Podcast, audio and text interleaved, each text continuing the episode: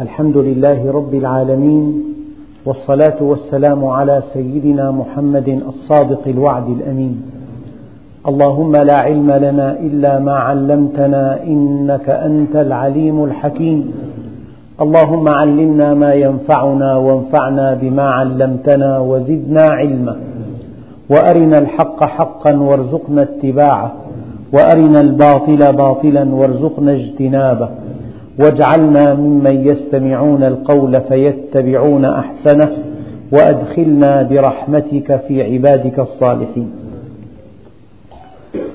أيها الإخوة الأكارم مع الدرس التاسع من سورة الزمر ومع الآية الواحدة والعشرين وهي قوله تعالى بسم الله الرحمن الرحيم ألم تر أن الله أنزل من السماء ماء فسلكه ينابيع في الأرض ثم يخرج به زرعا مختلفا ألوانه ثم يهيج فتراه مصفرا ثم يجعله حطاما.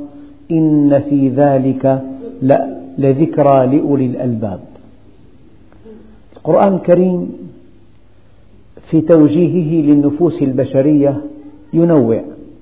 فتارة يذكر آية كونية وتارة يذكر مشهدا من مشاهد يوم القيامة وتارة يذكر حكما شرعيا وتارة يذكر خبرا من الأقوام السابقة. كل هذه الأساليب من قصة إلى مثل إلى وعد إلى وعيد إلى خبر إلى مشهد من مشاهد يوم القيامة. إلى آية كونية دالة على عظمة الله عز وجل من أجل أن تتعرف النفس إلى الله وأن تقبل عليه وأن تسعد به. آية من الآيات الكونية. ألم ترى وكلمة ألم ترى أن هذه الآية تحت سمع كل إنسان وبصره. آية مرئية. الصغار والكبار يرونها. لكن المشكلة أن الإنسان إذا اشتغل بشهوته أصيب بعمى البصر والبصيرة. إذا انغمس في شهواته المادية غفل عن الآيات الكونية وكأي من آية في السماوات والأرض يمرون عليها وهم عنها غافلون. فشيء مألوف المطر نزلت منخفض جوي قادم. متمركز فوق قبرص مثلا. آه، الأمطار 38 ملم في دمشق مثلا. نحن إذا قرأنا هذه المعلومات ولم ننتبه إلى الذي أنزل المطر وقيد لنا هذه الأنهار نكون قد غفلنا عن الله عز وجل. يعني هلا في بعض الأقطار بإفريقيا هذه السنة السابعة تعاني من الجفاف. النباتات أكثرها يبس والحيوانات على وشك الموت جوعا وعطشا. يعني حينما يكون الجفاف في أرض ماذا نفعل؟ لو اجتمعنا وقررنا بإمكان جهة في الأرض أن تتخذ قرارا بإنزال المطر؟ أليست هذه آية كونية دالة على عظمة الله؟ أليست هذه من نعم الله العظمى؟ ألم ترى أيها الإنسان؟ طبعا لو أن السماء لم تمطر الينابيع تجف والأنهار تجف البساتين تعطش ثم تيبس تغلو الأسعار. كلما قل الإنتاج النباتي ارتفعت أسعاره فإذا ارتفعت أسعاره صار في مشكلات لا يعلمها إلا الله. فحينما يتفضل الله علينا بهذه الأمطار وبالمناسبة الأمطار غزيرة الحمد لله. البارحة قرأت بنشرة جوية أنه في دمشق أكثر من 250 ملم في معدل في في حين أن معدلها العام 218 العام الماضي 350 والمعدل 212 فهذا فضل من الله عز وجل. ألم ترى أيها الإنسان؟ كل حياتنا على الماء. الماء نشربه والماء نسقي به مزروعاتنا والماء نسقي به الحيوانات الأهلية التي نحن في أشد الحاجة إليها. والماء نستخدمه استخدامات للتنظيف واستخدامات صناعية وقوام حياة البشر. الماء وقد قال الله عز وجل وجعلنا من الماء كل شيء حي. إيه، هذا الماء العذب الفرات. لو أردنا أن نحليه بطرق صناعية كل لتر يكلف خمسين ستين ليرة كل لتر كل لتر. ينزل من السماء عذبا زلالا. يسكنه الله في ينابيع بمواصفات غاية الدقة. تجد الماء الموصول بماء الينبوع عذب فرات سائغ شرابه صافي لا طعم لا رائحة لا لون. فسلكه ينابيع في الأرض في ينابيع في العالم. غزارتها في الثانية الواحدة 300 ألف متر مكعب في الثانية. نهر الأمازون غزارته في الثانية 300 ألف متر مكعب. نبع الفيجة عندنا ستة عشر متر مكعب في الثانية الواحدة. كل هذه المدينة على أنها مترامية الأطراف. غزيرة السكان كلها تشرب من هذا النبع. ويمتد هذا النبع إلى مسافات شاسعة. في الدراسات القديمة النبع يمتد إلى إلى حمص تقريبا. ومن الشرق إلى سيف البادية. ومن الغرب إلى ما تحت جبال لبنان. أما مكان التصريف في عين الفيجة. لكن حوض هذا النبع يمتد إلى مسافات كبيرة جدا. وهناك من يقول إن هذا النبع يمتد إلى بلاد أخرى تحت آه، أبعد من سوريا. فمن سخر من أنزل هذا الماء من السماء؟ فسلكه ينابيع في الأرض. أإله مع الله. بإندونيسيا في أربعة آلاف جزيرة. لكل جزيرة ينبوع خاص بها. لكل جزيرة. وإذا قلت جزيرة وليس فيها جبل يجب أن تعلم علم اليقين أن هذا النبع ممددة أنابيبه تحت سطح البحر إلى جبل في, في اليابسة أعلى من هذه الجزيرة. هذا قانون فيزيائي قوانين الأواني المستطرقة.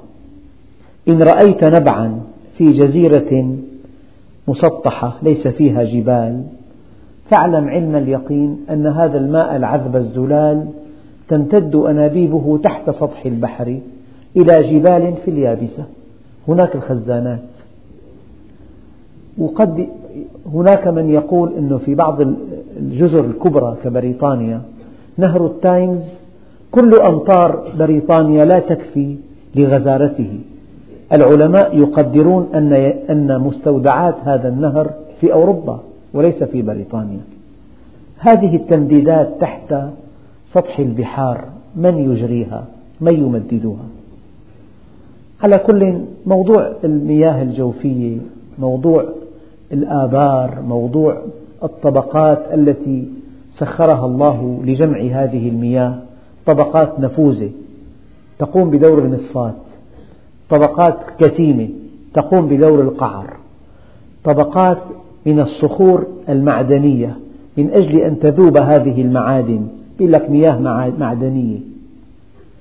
على كل المياه المحلات في بعض بلاد النفط لا تصلح للشرب لأنها محلات لأنها ماء مقطر. ولا يمكن أن نستخدمها إلا إذا خلطناها مع بعض مياه الآبار. والمياه التي تخرج من مصافي التحلية في بلاد النفط لا يمكن أن تستخدم للشرب إلا أن تخلط بمياه الآبار لأن المياه ينبغي أن تكون معدنية يعني فيها معادن. فالأسنان بحاجة إلى الفلور. الفلور نجده في مياه الشرب مذاب بنسب طبيعية دقيقة. الإنسان بحاجة إلى اليود من أجل الغدة الدرقية. فإذا قلت مياه معدنية يعني الله عز وجل جعل طبقات الأرض بعضها مصافي. وبعضها قعر وبعضها لإذابة بعض المعادن في الماء. فكأس الماء الذي تشربه لو ذهبت إلى المحللين لقيت فيه المنغنيز والحديد ولقيت فيه الكالسيوم وجدت فيه الفوسفات ومعادن كثيرة جدا محلولة في مياه الشرب. صنع من؟ وفي آية أخرى ربنا عز وجل يقول وما أنتم له بخازنين. يعني الله عز وجل لو كلفنا أن نخزن الماء الذي نحتاجه في عام واحد لاحتجنا إلى بيت يساوي بيتنا تماما. اللي ساكن بمئة متر مكعب مئة متر مربع يحتاج إلى مستودع مئة متر مربع حتى يضع فيه الماء لاستهلاكه في عام بأكمله. إذا موضوع الماء موضوع الماء وحده من الموضوعات الكبرى الدالة على عظمة الماء. عظمة الله عز وجل. الماء من خلق هذه المسطحات من البحار الواسعة؟ لماذا كانت اليابسة خمسة؟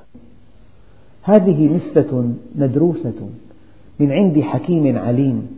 لولا هذه المسطحات البحرية لما تبخر بخار الماء ولا ما كان سحبا ولا ما هطل أمطارا أنبت به الزرع والزيتون. إذا البحار لماذا هي مالحة؟ حكمة ما بعدها حكمة. لماذا هي تشغل أربعة أخماس اليابسة؟ حكمة ما بعدها حكمة. لماذا أشعة الشمس تبخر هذه المياه؟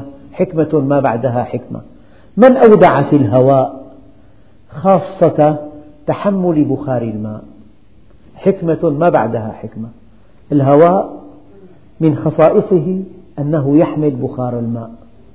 لكن هذا الهواء الذي يحمل بخار الماء يحمله بنسب متفاوتة تتناسب مع حرارته. فمتر المكعب الهواء إذا كان بدرجة 30 مثلا يحمل خمس غرامات ماء بخار ماء. فإذا هبط إلى مثلا إلى العشرين يتخلى عن اثنين غرام من الماء. إذا هبط للخمسة يتخلى عن أربع غرامات. ولولا هذه الخاصة في الهواء لما كانت المطر. المطر ما هي؟ هواء مشبع ببخار الماء. لامس جبهة باردة فانكمش الهواء وعصر هذا البخار الذي يحمله فصار مطرا. فالهواء العادي فيه بخار ماء. لكن السحاب بخار ماء أكثف من البخار الشفاف. أما إذا واجهت هذه السحب طبقات باردة فانكمشت تخلت عن بخار مائها وأصبح مطرا. فإذا واجه المطر منطقة باردة أصبح ثلجا. الثلج له فوائد والمطر له فوائد بخار الماء له فوائد. موضوعات لا مجال للحديث عنها بالتفصيل ولكن كلها موضوعات للتفكر. موضوعات تثير فكر الإنسان. أيام الإنسان يجد على النافذة طبقة من الضباب من بخار الماء أن الطبقة الخارجية طبقة باردة لامست الهواء الذي بعد النافذة فانكمش الهواء وعبر عن انكماشه بذرات من بخار الماء تعلق على بلور النافذة. إذا مبدأ أن الهواء يحمل بخار ماء. هذا مبدأ دقيق جدا. مبدأ أن الهواء يحمل بخار الماء بنسب متفاوتة بحسب حرارته. فكلما اشتدت حرارة الهواء تحمل بخار الماء أكثر وكلما قلت حرارته تخلى عن عن حمولاته فكان المطر أو وكان ما يسمى بالضباب. الضباب بخار ماء لكن أكثف بنسبة أعلى من النسبة العادية. على كل موضوعات موضوع التبخر موضوع موضوع حمل الماء الهواء لبخار الماء موضوع. الأمطار موضوع. المسطحات المائية موضوع. آه، مبدأ التبخر موضوع. الأمطار تنزل بشكل حبات صغيرة موضوع. تنزل بنسب متفاوتة موضوع. ثم كيف تغور في الأرض؟ كيف تصبح ينابيع؟ والينبوع خزان دائم طوال العام. كأن الله عز وجل يدعونا. قال ألم ترى أيها الإنسان أليست هذه الآية بين يديك؟ ألا تراها كل عام؟ ألا, ألا تسمع بها؟ ألم ترى أن الله أنزل من السماء ماء فسلكه ينابيع في الأرض؟ ينابيع. ما قيمة المدن أو ما قيمة دمشق بلا نبع الفيجة والله لو جف هذا النبع لهبطت أسعار البيوت إلى إلى الربع. سمعت ببعض المدن خارج دمشق جفت المياه قبل أعوام. أسعار البيوت هبطت. هذه المنطقة ليست مرغوبة. ما قيمة السكنى من دون ماء؟ إذا تلاقي هالأماكن آه، دمشق بيقولوا مصر هبة النيل ودمشق هبة بردة. هي هبة الله عز وجل الأصح. إيه، حمص فيها العاصي. كل مدينة فيها نهر. تشرب منه تسقي مزروعاتها ينبت. النبات والكلأ وما إلى ذلك. ثم يخرج به يخرج به زرعا مختلفا ألوانه. إيه، ما هذا الزرع؟ يسقى بماء واحد. تستوى كيلو 350 400 الفجل أرخص الفجل طبعا. والماء واحد. نباتات متفاوتة في الطعم. بستان في إجاص في دراق في تفاح في مشمش في جوز. كل ثمرة لها طعم ولها شكل ولها رائحة ولها قوام ولها تغليف ولها حجم ولها وقت إنبات ولها وقت إزهار. تفاوت عجيب جدا والماء واحد. وفي الأرض قطع متجاورات. نعم. وجنات من نخيل وأعناب. صنوان وغير صنوان يسقى بماء واحد. ونفضل بعضها على بعض. في الأكل. فسلكه ينابيع في الأرض ثم يخرج به زرعا مختلفا ألوانه. يعني الألوان تراب. ما في هذا التراب؟ معادن. طيب هذا النبات كيف أصبحت هذه التفاحة صفراء؟ هي golden بيقول لك هي starking يعني حمراء. هي double red هي كلها أسماء أجنبية يعني حمار داكن. طيب من أعطاها هذا اللون؟ من أعطاها هذا الحجم؟ من أعطاها هذه الطعمة؟ من أعطاها هذه الرائحة؟ من أعطاها هذه القشرة؟ من أعطاها هذا الذنب؟ تتغذى منه. من صممها هذا التصميم؟ يسقى بماء واحد. وبعد حين هذا النبات يهيج يعني ييبس. فتراه مصفرا. ثم يجعله حطاما. إذا اصفر النبات ويبس وتكسر جاءت الرياح فقذفته في أطراف البلاد. إن في ذلك لذكرى لأولي الألباب. يعني آية النبات بذرة فيها رشين حي. بعض النباتات الغرام فيه سبعين ألف بذرة الغرام الواحد. السبعين ألف بذرة تزن غرام واحد. كل بذرة فيها رشين وسويق وجزير محفظة غذاء. والرشين كائن حي كائن حي. كشفوا في الأهرامات قمح من عهد الفراعنة فلما زرعوه نبت. هذا القمح مخزن في الأهرامات ستة آلاف عام وهذا الكائن الحي لا يزال على قيد الحياة. على قيد الحياة. موضوع البذور وحده شيء لا يصدق. في بذور مجنحة تطير عبر القارات بذور الغابات مجنحة. في بذور آه، بذور المراعي على شكل حلزون.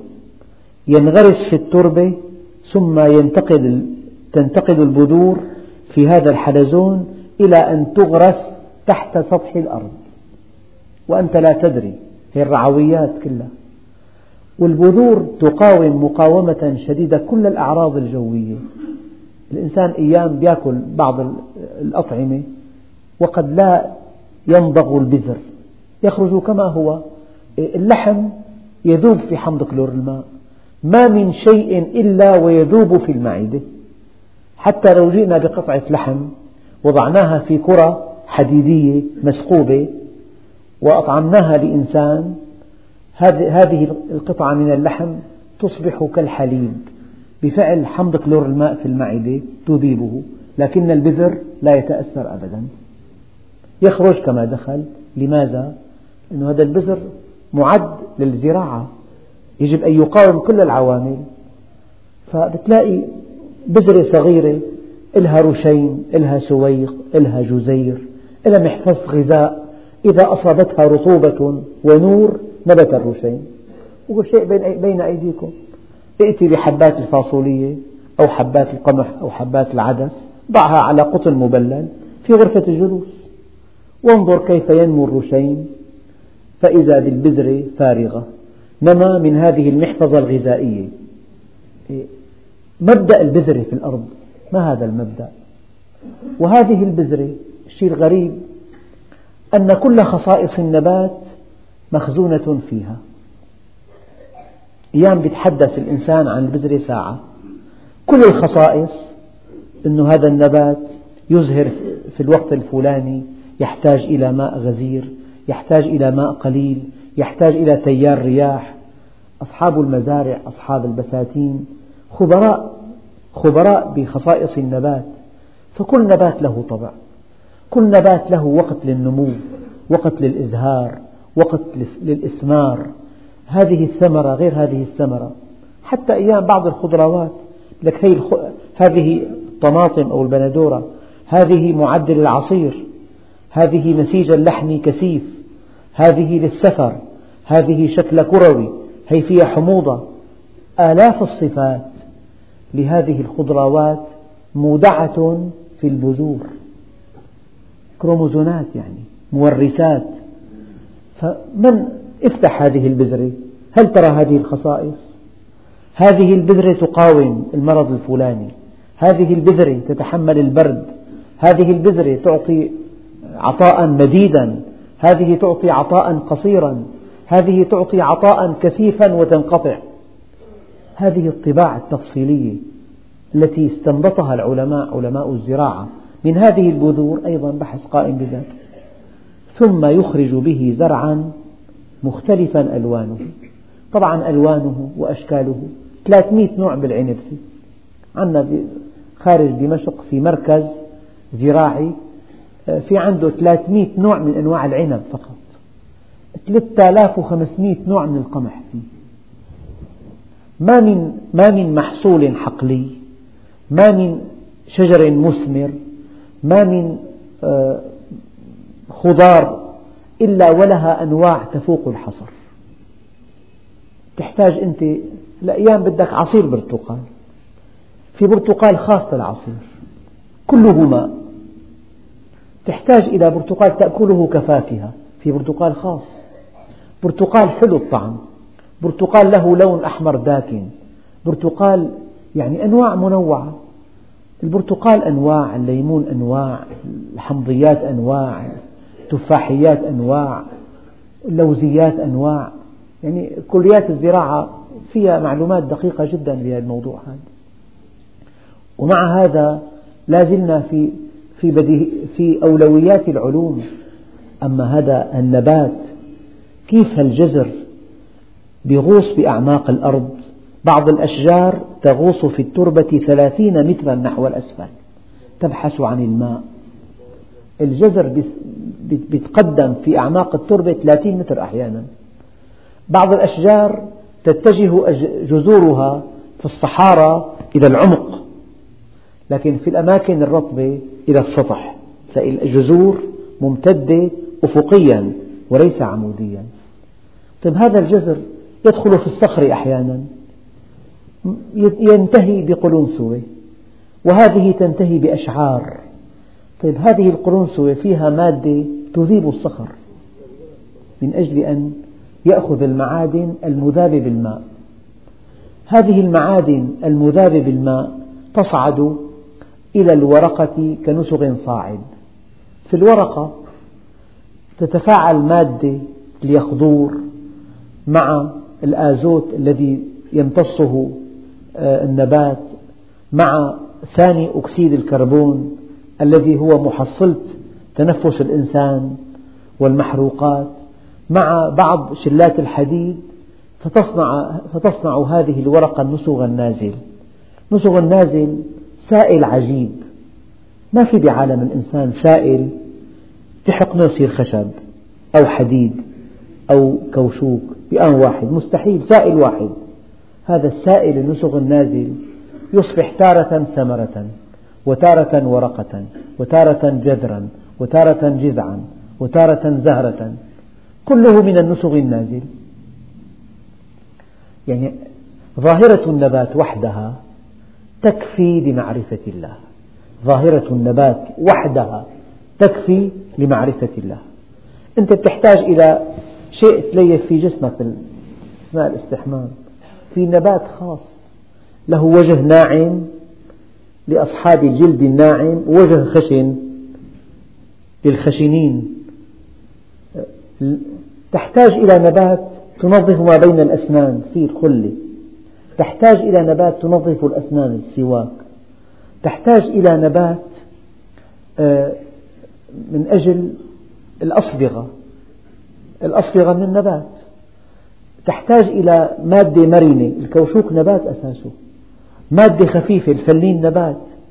تحتاج إلى نبات حدود بينك وبين جارك. في نباتات حدودية كلها أشواك نبات حدودي. بدك نبات مظلة أمام البيت. في نبات مهمته المظلة. أبدا مظلة دائرية دائمة الخضرة كثيفة أوراقها صغيرة تتراقص مع الرياح جذعها مستقيم. تشعر أن هذا النبات ليس له أي وظيفة أخرى إلا أن يكون مظلة لك. نبات من أجل خشبه في خشب خاص بالأساس لك الزانة هذا غالي كثير. الخشب الكندي خاص للنوافذ بيتحمل المطر والرياح والعوامل الجوية ما بيتأثر. أما ضع الخشب الزان مكانه بيفتل. هي إخواننا جايين بيعرفوها. خشب شوح لين خشب قاسي للأساس خشب له رائحة وردية. أنواع منوعة الخشب. بلغني أنه في 100 نوع للخشب. خشب الاستعمال الاصطناعي 100 نوع تقريبا. خشب جميل جدا. فاتح اللون. هذا خشب السنديان. جميل. لونه أشقر وفي آه، خطوط رائعة جدا. خشب كأنه حديد الزان. خشب لين الشوح كبريت أقلام رصاص استعمالات. خشب من أجل يعني صناعات أخرى. فهذا النبات ممكن نستخدم خشبه ممكن نستخدم زهرته الزهرة زهرة. ممكن نستخدم جذره الجزر جزر أساسه. ممكن نستخدم أوراقه الملفوف أوراق. تارة الأوراق تارة الزهر تارة الجزر تارة الأغصان تارة الجزع. آه، نباتات زينة نباتات أورود أبصال. شيء لا ينتهي. في نباتات أواني مطبخ. جيءت بي إلى المسجد واحد قدم لي إياها. آنية مثل نحاس تماما. في نباتات مسابح حبات مسبحة مسكوبة. ما عليك إلا أن تضع الخيط فيها. كلها نباتات. ولا يزال البحث مفتوح. في نباتات مفترسة بأفريقيا مفترسة. إذا مر فوقها الحيوان التقمته وأكلته. هو نبات. والجزر المرجانية قيل هي نباتات. البحر الأحمر كله جزر مرجانية نبات. على كل ظاهرة النبات وحدها ظاهرة تكفي لمعرفة الله. ظاهرة البذور وحدها تكفي لمعرفة الله. نعم. ظاهرة أن هذا النبات يأخذ غاز ثاني أكسيد الكربون الذي هو لنا سام. نطرح هذا الغاز كمادة سامة. يأخذها النبات كمادة غذائية أساسية. يطرح الأكسجين. التوازن هذا. من صممه؟ الذي يعد لك سما هو للنبات غذاء. والذي يطرحه النبات هو لك مادة منعشة الأكسجين. لذلك السير تحت الصنوبر ينصح به أصحاب العلل الرئوية المصابين بالربو. أكسجين تقريبا. إذا مشي الإنسان بغابة في النهار بحس بنشاط أن هذا النبات يطرح الأكسجين دائما. كأنه واضع كمامة أكسجين تقريبا. ألم ترى أليست هذه الآيات دالة على عظمة الله؟ أن الله أنزل من السماء ماء فسلكه ينابيع في الأرض. ينبوع الفيجة يعني حبوا يقلدوا تصميم ربنا عز وجل سووا مستودعات لهذه المياه. على عمق 400 متر تحت سطح الأرض من أجل أن يحفظ الماء برونقه لا طعم ولا رائحة ولا لون ولا تفسخ. نعم. فسلكه ينابيع في الأرض ثم يخرج به زرعا مختلفا ألوانه ثم يهيج فتراه مصفرا ثم يجعله حطاما. إن في ذلك لذكرى لأولي الألباب. بعدين هذه الدورة أنه شيء تزرعه. ينبت غضا طريا جميلا. يزهر يثمر ييبس يتحطم تذروه الرياح. وأنت كذلك.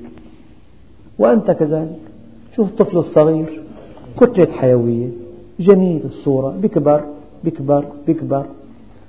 بعدين تلاقي مال إلى الضعف.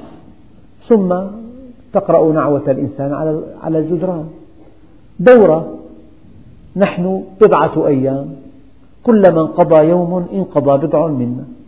ما في واحد منا ما له صور وهو كان صغير. شوف صورته. مثل هلا. ما في نسبة. وهكذا الأيام. قال سيدنا عمر بن عبد العزيز الزمان الليل والنهار يعملان فيك. الليل والنهار يعملان فيك. وأوضح مثل على هذا الكلام. أفمن شرح الله صدره للإسلام فهو على نور من ربه. يعني الإنسان المؤمن هداه الله هداه الله للإسلام واستقر عليه والتزم الأمر والنهي. فويل للقاسية قلوبهم من ذكر الله. طيب أين جواب أفمن؟ أفمن شرح الله صدره للإسلام فهو على نور من ربه. الحقيقة الآية دقيقة. لما الإنسان اختار الحق شرح الله له صدره. فالقلوب بيد الله عز وجل يقلبها كيف يشاء. أما إذا اخترت الحق شرح الله لك صدرك للحق. وإن اختار الإنسان الباطل عندئذ يجد قلبه قاسيا كالصخر. الطرف الآخر ومن اختار الباطل من اختار الشهوة من اختار الدنيا من اختار المادة من اختار الدنيا على الآخرة كان قلبه قاسيا كالصخر وويل لهذا القلب. صار في عندنا هون قضية دقيقة. أن علامة الاتصال بالله علامة الاتصال بالله القلب الرحيم وعلامة الانقطاع عن الله القلب القاسي. فهو أكبر مؤشر لاتصالك بالله أو لبعدك عنه. الموصول بالله يرحم الخلق والمقطوع عن الله يقسو عليهم وإياكم أن تصدقوا مؤمنا متصلا بالله بإمكانه أو يحتمل أن يؤذي مخلوقا أو يكون سببا في شقاء مخلوق. هو كله خير رحمته دفعته إلى الخير وذاك قلبه القاسي حمله على الشر. إن رأيت إنسانا يقسو يظلم يأخذ ما ليس له يبني سعادته على أنقاض الآخرين يبني غناه على فقر الآخرين يبني حياته على موت الآخرين يبني أمنه على خوف الآخرين. إن رأيت هذا الإنسان فاعلم علم اليقين أنه مقطوع عن الله عز وجل. لأن انقطاعه عن الله سبب له قسوة قلبه. لذلك الآية فويل للقاسية قلوبهم من ذكر الله. المقطوع عن الله إذا ذكرته بآيات الله يضجر لا يحب أن يسمعها. يعني لو أنه وهو يبحث عن الأخبار مر بقرآن كريم لا يحتمل أن يبقى ولا ثانية أوام إلى إلى الغناء. فويل للقاسية قلوبهم من ذكر الله. لا يحتمل لا ذكر الله ولا بيوت الله ولا يحتمل المؤمنين. يعني هناك كراهية ثابتة عند أهل الدنيا للمؤمنين. لأن المؤمن يذكره بتقصيره. المؤمن المستقيم يذكره بانحرافه الأمين بخيانته الصادق بكذبه المصلي بتركه للصلاة الذي يغض بصره بمعصيته بإطلاق بصره. فالمؤمن لماذا يكرهه أهل الدنيا؟ لأنهم يرون أخطاءهم من خلاله يرون انحرافهم وتقصيرهم وضياعهم وشقاءهم. فويل للقاسية قلوبهم من ذكر الله. أولئك في ضلال مبين. فهذه الآية مؤداها أنه أنت مخير. فإذا اخترت طريق الحق شرح الله لك صدرك له. شرح الله صدرك له. يعني لا ترتاح إلا في المساجد. لا ترتاح إلا في طاعة الله عز وجل. لا ترتاح إلا بالإنفاق. لا ترتاح إلا بغض البصر. لا ترتاح إلا بالصدق والأمانة والاستقامة. لا ترتاح إلا بنصيحة المسلمين. ما دمت قد اخترت رضوان الله عز وجل يشرح الله لك صدرك فيقبل الحق ويثبت عليه. البطولة أن تثبت يقبل ويثبت.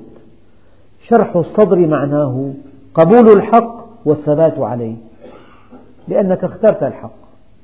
فإذا اختار الإنسان الباطل يضيق صدره من ذكر الله من تلاوة القرآن. من الموت لا يستطيع أن يصلي صلاة الجنازة. يقف خارج المسجد يدخن وكم رأيت بأم عيني.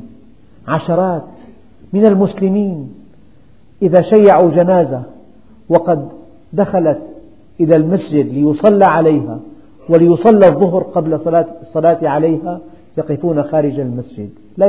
لا يحتملون. لا يحبون ذكر الله ولا مساجد الله ولا بيوت الله ولا القرآن ولا أي شيء يذكرهم بالآخرة. منغمسون في الدنيا. إذا إذا إذا شرح الله لك الصدر لمعرفة الحق وللثبات عليه فهذه نعمة ما بعدها نعمة تؤكدها الآية الكريمة وحبب إليكم الإيمان وزينه في قلوبكم. وكره إليكم الكفر والفسوق والعصيان. ثم يقول الله عز وجل الله نزل أحسن الحديث كتابا متشابها مثانية تقشعر منه, منه جلود الذين يخشون ربهم ثم تلين جلودهم وقلوبهم إلى ذكر الله. ذلك هدى الله يهدي به من يشاء ومن يضلل الله فما له من هاد. هذه الآية تتحدث عن القرآن الكريم. إنه أحسن الحديث. هو الغنى الذي لا فقر بعده ولا غنى دونه. لا فقر بعده ولا غنى دونه. هو الكتاب المحكم الذي لا ريب فيه ولا يأتيه الباطل لا من بين يديه ولا من خلفه. فضل كلام الله على كلام خلقه كفضل الله على خلقه. يعني كم هي المسافة؟ كبيرة جدا بين الخالق والمخلوق. هي نفسها بين كلامه وكلام خلقه. فهو أحسن الحديث. يعني أجمل حديث تتحدث فيه كتاب الله. ممكن تتوجه من خلاله.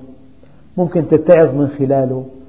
بهذا الحديث توجه وتفكر. فيه نبأ من قبلكم خبر ما بعدكم حكم ما بينكم. فيه آيات دالة على عظمة الله فيه أخبار الأمم السابقة فيه أحكام شرعية فيه توجيهات تربوية فيه نظرات مستقبلية فيه وعد فيه وعيد فيه بشارة فيه نذير فيه كل شيء. هو أحسن الحديث. ولا تنقضي عجائبه. كلما زدته فكرا زادك معنى لا تنقضي عجائب القرآن. تلاقي الإنسان قضى أربعين سنة مع هذا الكتاب لا يمله.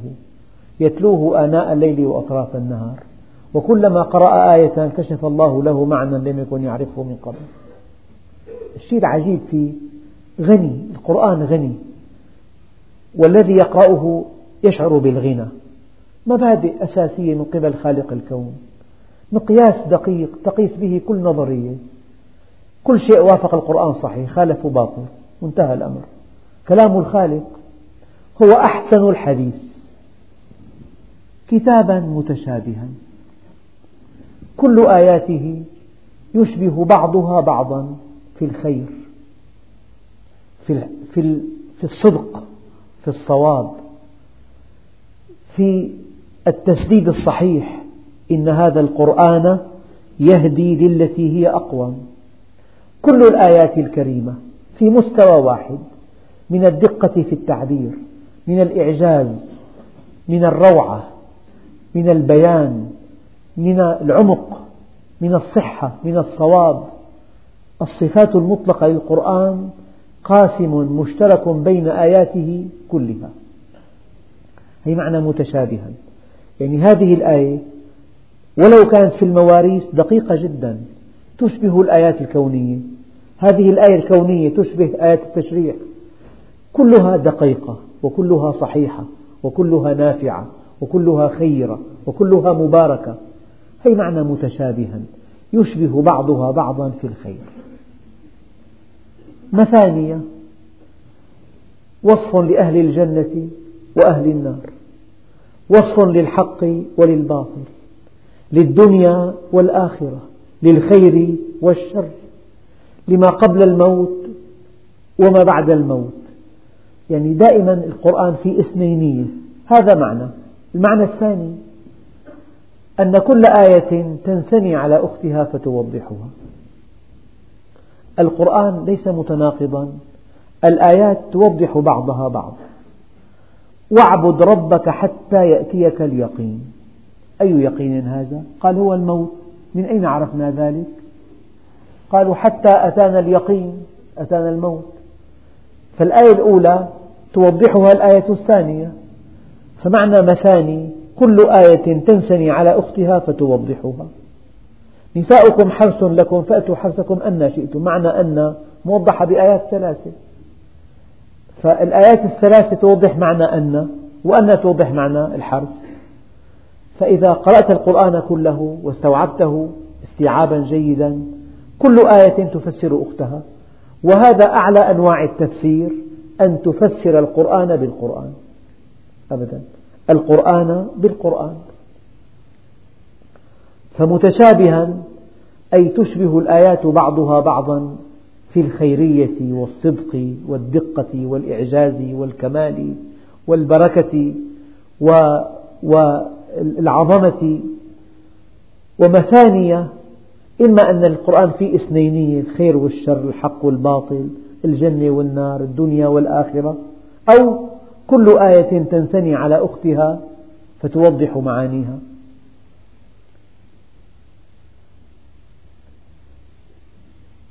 تقشعر منه جلود الذين يخشون ربهم. يعني المؤمن إذا قرأ آيات العذاب بكى أو تباكى. أو اقشعر جلده يتأثر لأنه يصدق هذا الكتاب. أشد أنواع الكفر التكذيب العملي ألا تبالي بالقرآن أن تتخذه وراءك ظهريا أن تهجره أن تقرأه دون أن تعمل به. لكن المؤمن يتعامل معه بصدق يتعامل مع القرآن بواقعية. فإذا وصف الله عذاب أهل النار انخلع قلبه واقشعر جلده وأصابته الخشية فإذا قرأ أحوال أهل الجنة ثم تلين جلودهم وقلوبهم إلى ذكر الله. فالمؤمن بين خشية ورجاء بين خوف ورجاء بين وعد ووعيد بين وعد, بين وعد بالجنة ووعيد بالنار. فالمؤمن يقرأ القرآن وهو يتفاعل مع الآيات. تقشعر منه جلود الذين يخشون ربهم ثم تلين جلودهم وقلوبهم. في معنى آخر إذا خفت من وعيد الله عز وجل فتبت إلى الله واصطلحت معه واستقمت على أمره. الآن القرآن أصبح ربيع قلبك وجلاء همك ونور بصرك. به تطمئن به ترتاح بتلاوته تتفاءل. القرآن صاحبه غني. بالمناسبة يعني من تعلم القرآن متعه الله بعقله حتى يموت. يعني ما من شيء يزعج الرجل في خريف حياته إلا الخرف يسقط اعتباره الاجتماعي. يتطاول عليه من حوله. يسخرون منه. يتندرون به.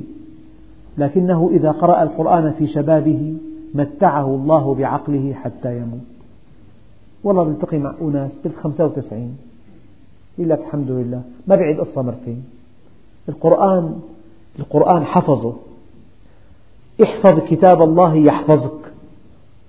احفظ كتاب الله يحفظك. الأيام في أمراض تصيب الشيوخ المتقدمين بالسن بتضيق شرايين الدماغ بيخرف أما هذا الذي يقرأ القرآن دائما ويصلي دائما. في نشاط دقيق جدا. وعندنا قاعدة نحن بالجسم. العضو الذي لا يعمل يضمر.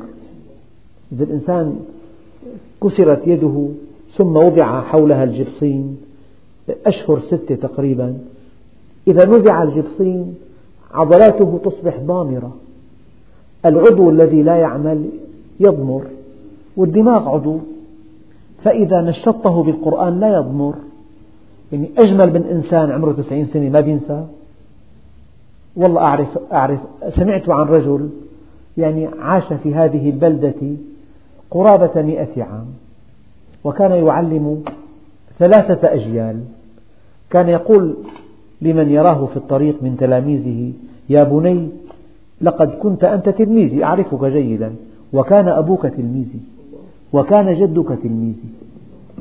بدأ في التعليم في الثامنة عشرة من عمره ومات في السادسة والتسعين وهو على رأس عمله. وكان مديد القامة منتصب القامة. شعره أسنانه في فمه. هلا بالخمسة وثلاثين كلهم حشيون ما بقى في ولا واحد. أسنانه في فمه. سمعه مرهف بصره حاد. يقال له يا سيدي ما هذه الصحة؟ يقول يا بني حفظناها في الصغر. فحفظها الله علينا في الكبر. من عاش تقيا عاش قويا. يعني في أغلى من الصحة ثمنها الطاعة لله عز وجل. استقم على أمر الله. هذه العين التي تغض عن محارم الله أو التي تسهر في سبيل الله الله أكرم وأعز من أن يصيبك بها. هذه الأذن التي تستمع الحق وتصغي إليه الله أكرم وأعز من أن يصيبك بها. ترثها. ولا ترثك ولا ترثها. نعم. يعني كما قال النبي ومتعنا اللهم بأسماعنا وأبصارنا وقوتنا وعقولنا ما أحييتنا. والله بسمع قصص عن بعض الخرفانين. يضع أمه على ديوان مربطة من أطرافها. قلت له لماذا؟ قال لئلا تأكل من غائطها. ثم يرد إلى أرذل العمر لكي لا يعلم من بعد علم شيئا. في حالات خرف لا تحتمل لا تحتمل. يأكل الغائط الإنسان. إيه، أما المؤمن اللي نشأ في طاعة الله شب على طاعة الله هذا ينتظره خريف مشرق. كلما ازداد عمره سنة ازداد تألقا وازداد مكانة وازداد عقل وازداد وضاءة وازداد شخصية قوية. وقد يتوفاه الله عز وجل وهو في أوج أوج مكانته. تلاقي شيء مهم المؤمن غالي على الله عز وجل. لذلك من تعلم القرآن متعه الله بعقله حتى يموت. ضمانة تلاوة القرآن ضمانة ضمانة لخريف عمرك. نور القرآن نور. نور البصر جلاء الهم. ألا بذكر الله تطمئن القلوب. لذلك هذا القرآن الكريم كتابنا المقرر طوال حياتنا. غنى لا فقر بعده. بعدين من آتاه الله القرآن فظن أن أحدا أوتي خيرا مما أوتي فقد حقر ما عظمه الله. إذا الله ما آتيه القرآن حفظا أو تلاوة وتجويدا أو فهما وتفسيرا أو عملا. والأكمل أن تتلوه مجودا وأن تفهم تفسيره وأن تعمل به. هو كتابنا. قال الله نزل أحسن الحديث كتابا متشابها في الخير تقشعر منه جلود الذين يخشون ربهم ثم تلين جلودهم وقلوبهم إلى ذكر الله. ذلك هدى الله يهدي به من يشاء ومن يضلل الله فما له من هاد. المسلمون حينما تخلفوا جعل جعلوا هذا الكتاب بس للمآتم. عند بعض المسلمين. في في موتة سامع قرآن في موتة شيء عال والله. لا يفهم هذا الكتاب إلا عند الموت فقط. اقرأه وأنت حي يا أخي. وأنت حي اقرأه. وأنت في أوج شبابك افهمه. لذلك حضور هذا المجلس في سبيل من؟ في سبيل فهم هذا الكلام كلام الله عز وجل. نعم. ذلك هدى الله. ذلك الهدى ذلك هدى الله. كيف يهديك الله؟ هذا كتابه.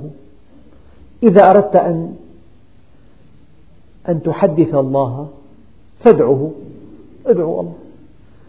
وإذا أردت أن يحدثك الله عز وجل فاقرأ القرآن. إن أردت أن تحدثه فادعوه. إن أردت أن يحدثك الله عز وجل فاقرأ القرآن. إذا قرأته وأحيانا الإنسان التلاوة درجات ذكرها الإمام الغزالي بالإحياء. في درجة إذا استمعت إلى كتاب الله وكأنه يتلى عليك من قبل الله عز وجل. وكأن هذه الآيات أنزلت لتوها. طرية هذا شيء كلما ازددت استقامة وبذلا والتزاما وإقبالا ازددت سعادة بكتاب الله. فالإنسان إذا قرأه وقرآن الفجر إن قرآن الفجر كان مشهودا. بعض العلماء قال قرآن الفجر صلاة الفجر في المسجد. لما توقف تستمع إلى كتاب الله. نحن من فضل الله عز وجل. صلاة الفجر عنا على مدار العام فيها ختمة بكاملها. من واحد شوال لتسعة عشرين شعبان يتلى كتاب الله بأكمله بالفجر. إذا واحد داوم على الفجر معنى ذلك أنه يستمع إلى كتاب الله كله خلال عام. وفي رمضان نعيده مرة ثانية والفضل لله عز وجل. وأرقى حالة للتلاوة أن تتلو القرآن في صلاة قائما في المسجد. أعلى درجات الثواب أن تتلو القرآن في صلاة قائما في المسجد ومثله أن تستمع له أن تكون مأموما فقراءة الإمام قراءة لك. فالإنسان لما يصلي التراويح يصلي الفجر ماذا يفعل؟ يستمع إلى كتاب الله يتلى عليه. ذلك هدى الله يهدي به من يشاء ومن يضلل الله فما له من هاد. في الدرس القادم إن شاء الله تعالى ننتقل للآية التي بعدها أفمن يتقي بوجهه سوء العذاب يوم القيامة وقيل للظالمين ذوقوا ما كنتم تكسبون والحمد لله رب العالمين. بسم الله الرحمن الرحيم. الحمد لله رب العالمين والصلاة والسلام على سيدنا محمد الصادق الوعد الأمين. اللهم أغننا بالعلم وزينا بالحلم وأكرمنا بالتقوى وجملنا بالعافية. وطهر قلوبنا من النفاق وأعمالنا من الرياء وألسنتنا من الكذب وأعيننا من الخيانة فإنك تعلم خائنة الأعين وما تخفي الصدور. اللهم اجعل جمعنا هذا جمعا مباركا مرحوما واجعل تفرقنا من بعده معصوما ولا تجعل فينا شقيا ولا محروما. وصلى الله على سيدنا محمد النبي الأمي وعلى آله وصحبه وسلم والحمد لله رب العالمين الفاتح.